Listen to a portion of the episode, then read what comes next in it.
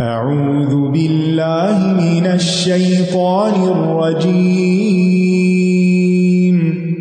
بسم الله الرحمن الرحيم. الحمد لله رب العالمين.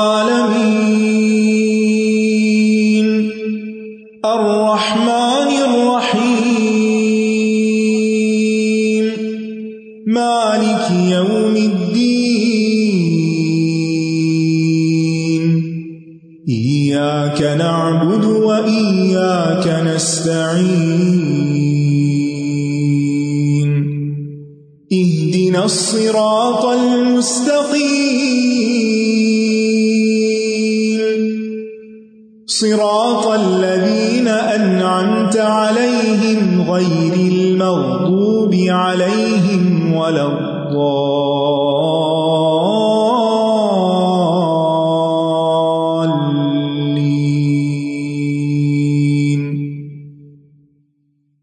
السلام علیکم و رحمۃ اللہ وبرکاتہ۔ نحمد و نسلی علی رسول کریم اما بعد، فاعوذ باللہ من الشیطان الرجیم، بسم اللہ الرحمٰن الرحیم۔ ربش رحلی صدری ویسر لی امری وحل العقدم من لسانی یفقہ قولی۔ ومن الناس من يقول آمنا بالله وباليوم الآخر وما هم بمؤمنين يخادعون الله والذين آمنوا وما يخدعون إلا أنفسهم وما يشعرون في قلوبهم فزادهم الله مرضا ولهم عذاب أليم بما كانوا يكذبون. وإذا قيل لهم لا تفسدوا في الأرض قالوا إنما نحن مصلحون. ألا إنهم هم المفسدون ولكن لا يشعرون. وإذا قيل لهم آمنوا كما آمن الناس قالوا أنؤمن كما آمن السفهاء. ألا إنهم هم السفهاء ولكن لا يعلمون. وإذا لقوا الذين الذين آمنوا قالوا آمنا وإذا خلوا إلى شياطينهم قالوا إنا معكم إنما نحن مستهزئون. الله يستهزئ بهم ويمدهم في طغيانهم يعمهون. أولئك اشتروا الضلالة بالهدى فما ربحت تجارتهم وما كانوا مهتدين. تفسیر آیت نمبر آٹھ سے ومن الناس من يقول آمنا بالله وباليوم الآخر وباليوم الآخر وما هم بمؤمنين اور لوگوں میں سے کچھ وہ ہیں جو کہتے ہیں کہ ہم اللہ پر اور آخرت کے دن پر ایمان لائے ہیں، حالانکہ وہ مومن نہیں ہیں۔ جیسا کہ آپ جانتے ہیں کہ اس صورت کی ابتدائی چار آیات میں خالص مومنین کا ذکر ہے، متقین کا ذکر ہے۔ پھر دو آیتیں خالص کفار کے حال کے بارے میں ذکر کی گئی ہیں۔ اب یہاں سے اللہ سبحان تعالیٰ نے ان منافقین کا حال بیان کیا ہے۔ جو بظاہر ایمان کو ظاہر کرتے ہیں لیکن اندر کفر کو چھپائے ہوئے ہوتے ہیں۔ یہ کفر اور ایمان کے درمیان لٹک رہے ہیں۔ نہ ادھر کے ہیں، نہ ادھر کے ہیں۔ ان لوگوں کا معاملہ چونکہ بہت مشتبہ ہوتا ہے، مشکوک ہوتا ہے، اس لیے ان کے بارے میں زیادہ تفصیل کے ساتھ بتایا جا رہا ہے تاکہ لوگ ان کو پہچان جائیں۔ فرمایا وہ مین سیم یقول، اور لوگوں میں سے کوئی ایسا بھی ہے جو کہتا ہے وہ من اناس اناس کا لفظ وہ ہے جس کا کوئی واحد نہیں ہوتا، کوئی مفرد نہیں ہوتا۔ ایسے الفاظ کو الفاظ الجمو کہا جاتا ہے۔ جمع سے جموع جیسے قوم کا کوئی مفرد نہیں، حالانکہ قوم میں بہت سے لوگ ہوتے ہیں۔ تو ایسے الفاظ کو الفاظ الجمو کہتے ہیں۔ تو مراد یہاں ہے لوگ۔ تو لوگوں میں سے میں یقول جو کہتے ہیں۔ اب یہ کن لوگوں کی طرف اشارہ ہے؟ منافقین کی طرف۔ منافقین کو اناس کہا گیا ہے۔ یعنی پچھلے گروہ تو واضح ہے مومن ہے اور کافر ہے اور یہاں پر کون ہے؟ منافق۔ کہ لوگوں میں سے کچھ ایسے لوگ ہیں یعنی منافق ہیں، اور ان کو اناس کہہ کے ان کی شان کو گٹایا گیا ہے۔ یعنی یہ ایسے لوگ ہیں جن کے اندر نہ دائیں ہاتھ والوں کے اوساف ہیں، نہ بائیں ہاتھ والوں کے، بلکہ بیچ میں لٹک رہے ہیں۔ کیوں؟ اس لیے کہ میں یقول جو کہتے ہیں آمن نہ بلّہ و بلیوم الآخر ہم اللہ پر ایمان لائے اور آخری دن پر ایمان لائے۔ یعنی جو اپنی زبان سے یہ ظاہر کرتے ہیں کہ ہم ایمان والے ہیں۔ بس منہ سے بولتے ہیں، دل سے نہیں کہتے، یقین سے نہیں کہتے۔ ان کا ایمان حقیقی ایمان نہیں ہے۔ ایمان کی ڈیفینیشن پیچھے آپ کو بتائی گئی تھی۔ کیا؟ دل میں پورا یقین، تصدیق زبان سے اقرار اور عمل سے اظہار۔ ٹھیک ہے۔ یعنی دل میں عقیدہ رکھنا، زبان سے اقرار کرنا اور آزاد سے عمل کر کے دکھانا۔ تو ایمان میں نیت، قول اور عمل سب کچھ شامل ہے۔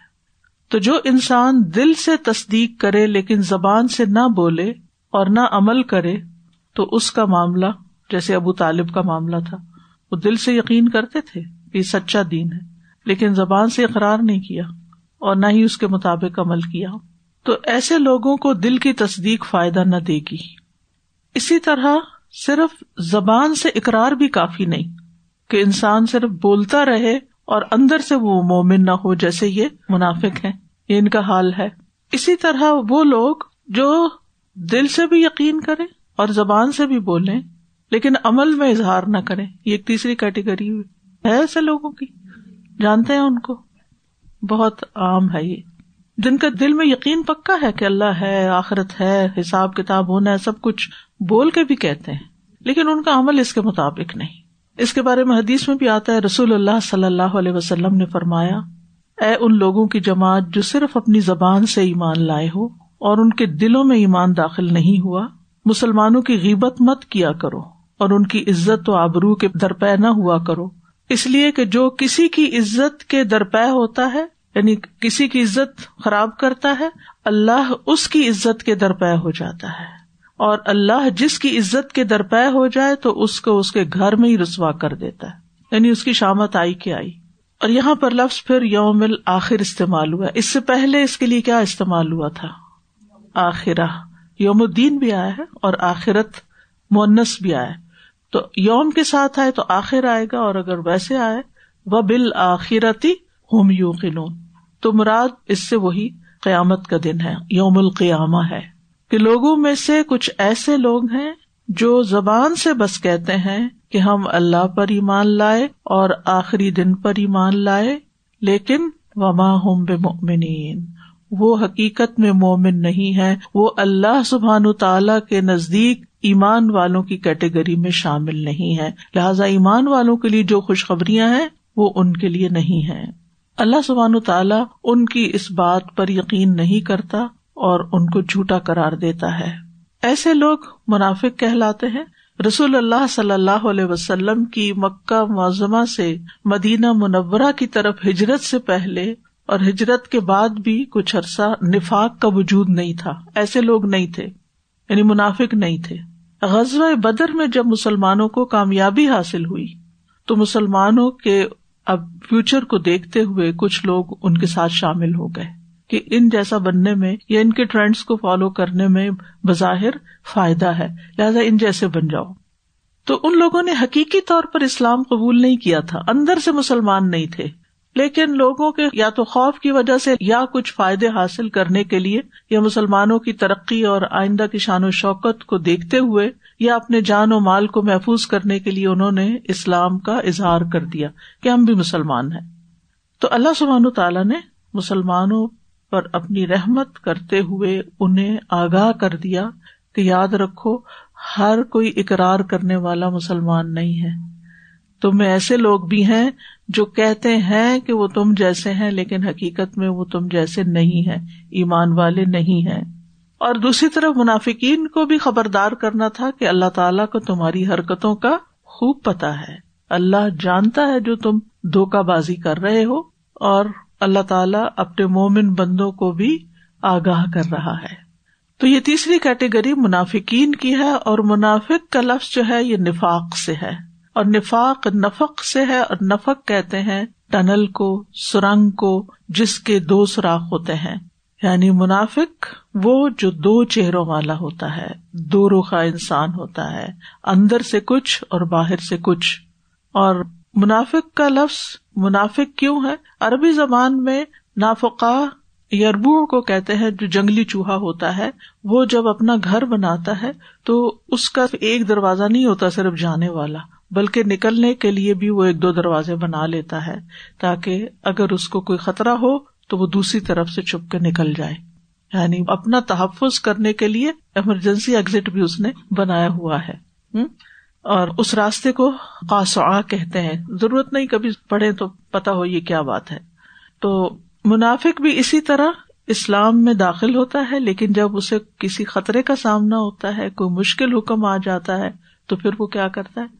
دوسری طرف سے نکل جاتا ہے۔ تو نفاق کیا ہوا؟ زبان کے ساتھ ایمان ظاہر کرنا اور دل میں کفر چھپانا۔ حذیفہ بن یمان سے منافق کے بارے میں پوچھا گیا تو انہوں نے کہا، منافق ایسا شخص ہے جو اسلام کا اظہار تو کرتا ہے لیکن اس پر عمل نہیں کرتا۔ نفاق کی دو قسمیں ہیں۔ ایک ہے اعتقادی نفاق اور ایک ہے عملی نفاق۔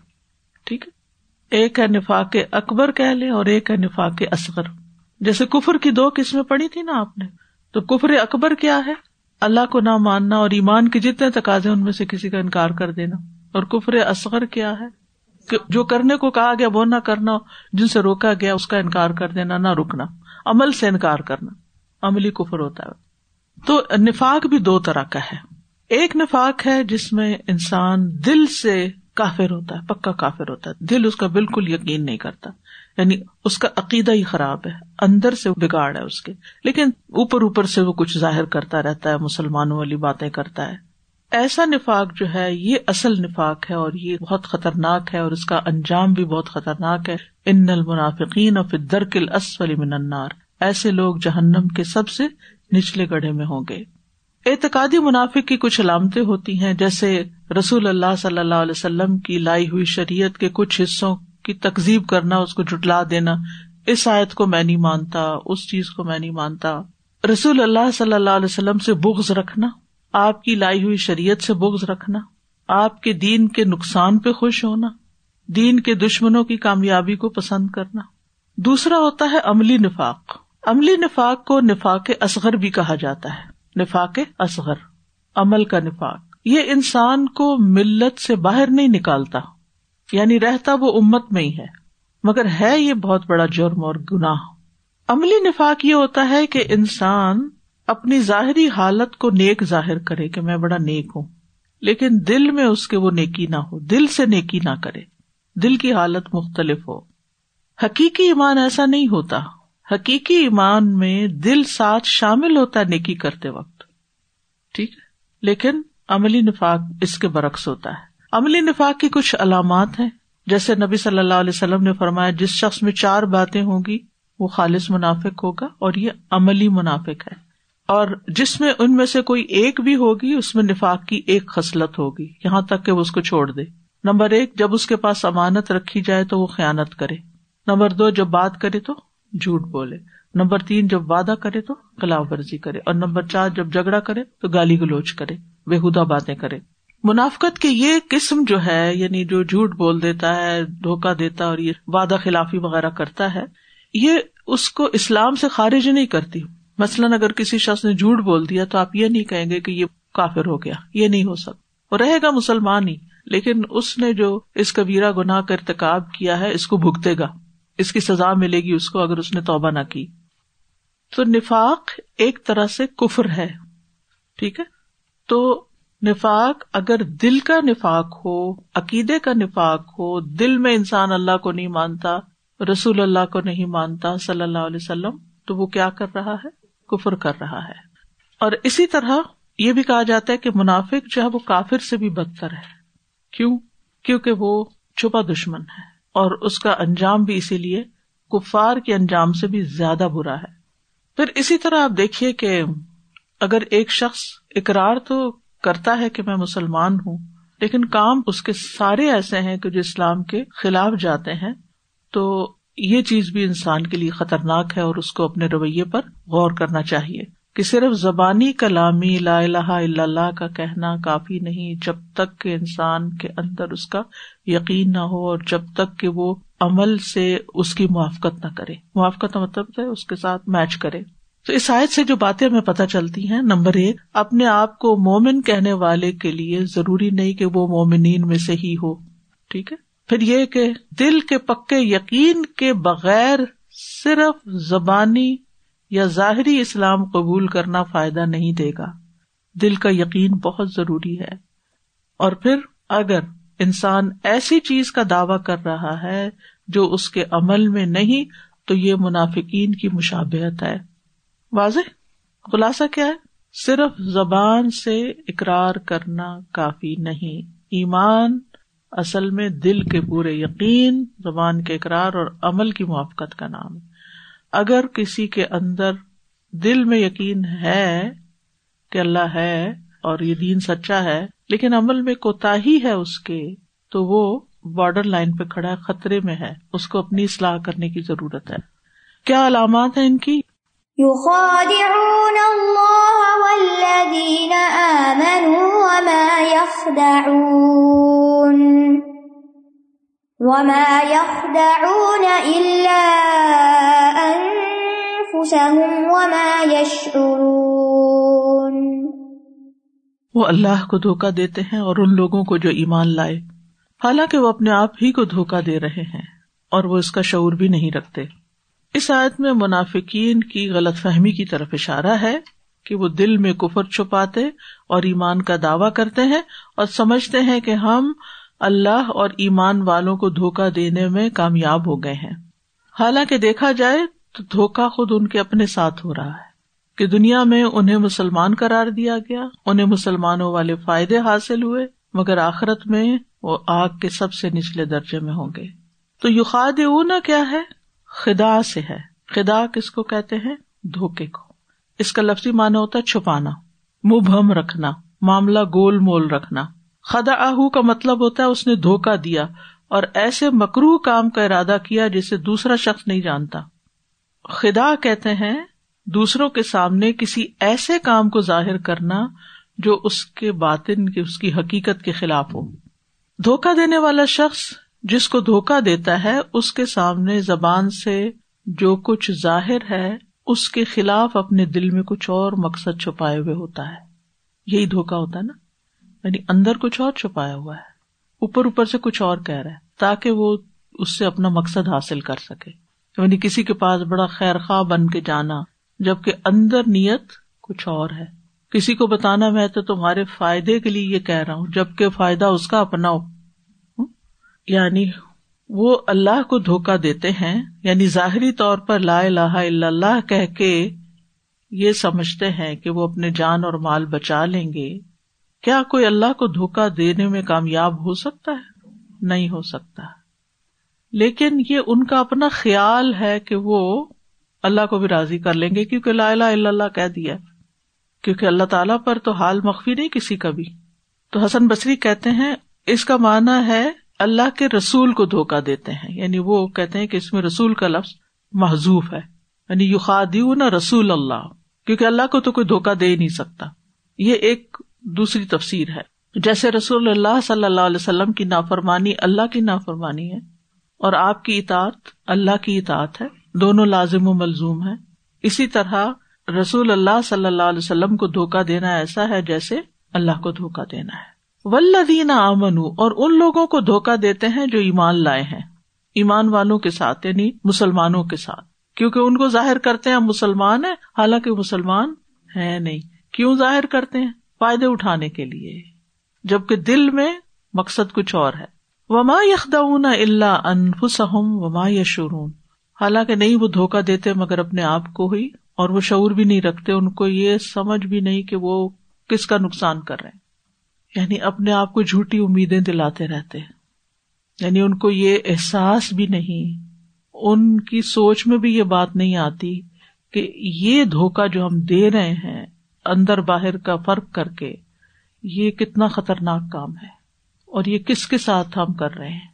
جو شعور ہوتا ہے نا، یہ احساس کرنا ہونا، کسی چیز کو پرسیو ہی نہ کرنا، سمجھ کے ہی نہ دینا، کیونکہ اللہ سبحان و تعالیٰ تو عالم الغیب ہے، وہ تو دلوں کا حال بھی جانتا ہے۔ تو یہ کیسے ہو سکتا ہے کہ تمہارا کفر اللہ سے چھپ جائے؟ تو وہ اتنے لا علم اتنے بے خبر، اتنے بے سمجھ، اتنے بے وقوف ہیں کہ وہ اس حقیقت اور اس بات کو ہی نہیں سمجھتے۔ اس سے بڑا جاہل کون ہوگا کہ جو اتنی سی بات نہ سمجھ سکے کہ میرا سب کچھ اللہ کے سامنے ظاہر بھی اور باطن بھی۔ اور پھر ایمان والوں کو جو دھوکا دیتا ہے، وہ بھی بڑے خطرے میں ہے، کیونکہ جو اللہ کا ولی ہوتا ہے نا اس کے ساتھ جو دھوکا کرتا ہے، اس کو جو کوئی نقصان دیتا ہے، اس کو جو کوئی تکلیف دیتا ہے، اللہ تعالیٰ خود اس سے نبٹ لیتا ہے۔ ایک حدیث میں آتا ہے نا کہ من آز علی ولی فقط آزن تو بالحرب۔ جو میرے کسی ولی کو ازیت دیتا ہے، میں اس کے خلاف اعلان جنگ کرتا ہوں یعنی اس کی شامت لے آؤں گا۔ یعنی نہ تو اللہ تعالیٰ کو نقصان ہے، نہ ایمان والوں کا کوئی نقصان ہے۔ نقصان سراسر اپنا ہے۔ اور اگر انسان دیکھے تو حقیقت بھی یہی ہے۔ کہ جب انسان چھپ کے ایسی کچھ حرکتیں کرتا ہے جو دین کے خلاف جاتی ہیں یا سچے ایمان والوں کے خلاف جاتی ہیں، تو وہ ساری کوششیں خود انسان کے خلاف پلٹتی ہیں، انسان کے اپنے اوپر آتی اس کا ببال اسی پہ پڑتا ہے۔ تو اس سائز سے یہ بات پتہ چلتی ہے کہ دھوکا دینا نفاق کی علامت ہے، منافق ہونے کی علامت ہے۔ دھوکا دینے والا خود کو دھوکا دیتا ہے اور اپنے آپ کو بے وقوف بنائے ہوئے ہوتا ہے۔ اور دھوکا دینے والا دراصل اللہ کو پہچانتا نہیں، اللہ کی عظمت کو نہیں جانتا، اللہ کی صفات کو نہیں جانتا۔ کیونکہ اگر وہ اللہ کو پہچانتا ہوتا نا کہ اللہ تعالیٰ عالم الغیب و شہادہ ہے، تو وہ کبھی ایسا نہ کرتا۔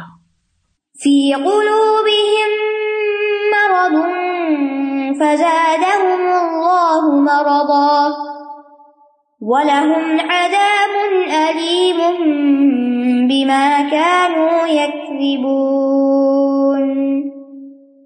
ان کے دلوں میں ایک مرض ہے، تو اللہ نے ان کے مرض کو اور زیادہ کر دیا، اور ان کے لیے دردناک عذاب ہے، کیونکہ وہ جھوٹ بولا کرتے تھے۔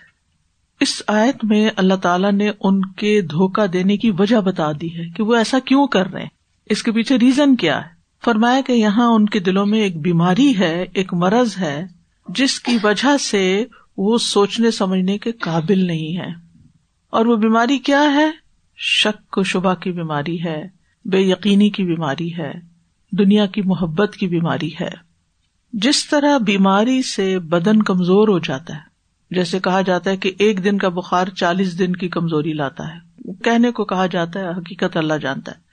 لیکن کسی بھی بیماری سے آپ اٹھتے ہیں تو بعض اوقات بیماری کا عرصہ جو ہوتا ہے وہ بہت تھوڑا ہوتا ہے، ایک جھٹکا ہی آتا ہے، لیکن ریکوری کا عرصہ لمبا ہوتا ہے، ٹھیک ہے؟ تو بیماری بہرحال انسان کو کمزور کر دیتی ویک کر دیتی ہے۔ اور خاص طور پر اگر انسان اس کا علاج نہ کرائے تو وہ مرض بڑھتا چلا جاتا ہے۔ تو اس لیے فی قلوب مرد ان فزاد و ملا مردا چونکہ انہوں نے بیماری اپنی کا علاج نہیں کیا ایمان کے ساتھ، لہٰذا اللہ نے ان کی بیماری اور بڑھا دی۔ اور الٹیمیٹلی ان کے لیے دردناک عذاب ہے کیونکہ وہ اپنے آپ سے جھوٹ بولتے ہیں بیما کانو یک تو یاد رکھیے، قرآن مجید سے پتہ چلتا ہے کہ دل کی بیماریاں دو طرح کی ہیں۔ ایک ہے شکوک و شبہات کی بیماریاں اور دوسری ہے شہوات کی۔ شہبت شہبت کہتے ہیں خواہش کو، خواہشات۔ اور خاص طور پر جنسی خواہشات۔ تو دل کو دو قسم کے امراض لاحق ہوتے ہیں۔ ایک ہے مرض الشبہ شک و شبہ، اور دوسرا ہے مرض الشہوا تو شک یعنی ان کا جو ایمان ہے نا، دل کا جو یقین ہے، وہ پورے یقین میں نہیں بدلا، دل ان کا تصدیق نہیں کرتا، دین کو سچا نہیں سمجھتا، پکا یقین نہیں ہے ان کا، وہ بالآخرت ام یوقینون نہیں ہے وہ بس ہاں پتا ہے آخرت آئے گی، یقین کوئی نہیں۔ تو جب یقین نہیں ہوتا، تو پھر انسان کا عمل بھی نہیں بدلتا۔ کسی بھی چیز کے بارے میں جب انسان کا یقین ڈھیلا ہوتا ہے تو پھر عمل بھی اتنا ہی ڈھیلا ہوتا مثلاً آپ کو معلوم ہو کہ جی یہ دوا پینے سے میرا بخار اتر جائے گا اور آپ کو پکا یقین ہو تو آپ کیا کرتے ہیں؟ کڑوی دوا بھی پی لیتے ہیں شفا کے لیے۔ اور اگر آپ کا شک ہو، بس یہ پتہ نہیں، ڈاکٹر نے میری بات بھی صحیح نہیں سنی تھی۔ پتہ نہیں ٹھیک ہے دوا کے نہیں، پتہ نہیں اس کے کوئی سائڈ افیکٹس نہ ہو تو انسان کیا کہتا ہے؟ میرا خیال ہے بہتر ہے، میں دوا نہ ہی لوں۔ فرق آ گیا نا۔ تو بیماری کیا ہے؟ شک و شبہ کی۔ یعنی دین کو سچا نہیں سمجھتے۔ جو کچھ قرآن و سنت میں کہا گیا، اس کے اوپر پورا ایمان نہیں ہے کہ یہ جو کہا گیا ویسا ہی ہے، ایسا ہوگا۔ اور دوسری طرف شہوت۔ شہوت میں ذنا فواہش، گناہوں سے محبت، یہ سب شہوات کے مرض ہیں۔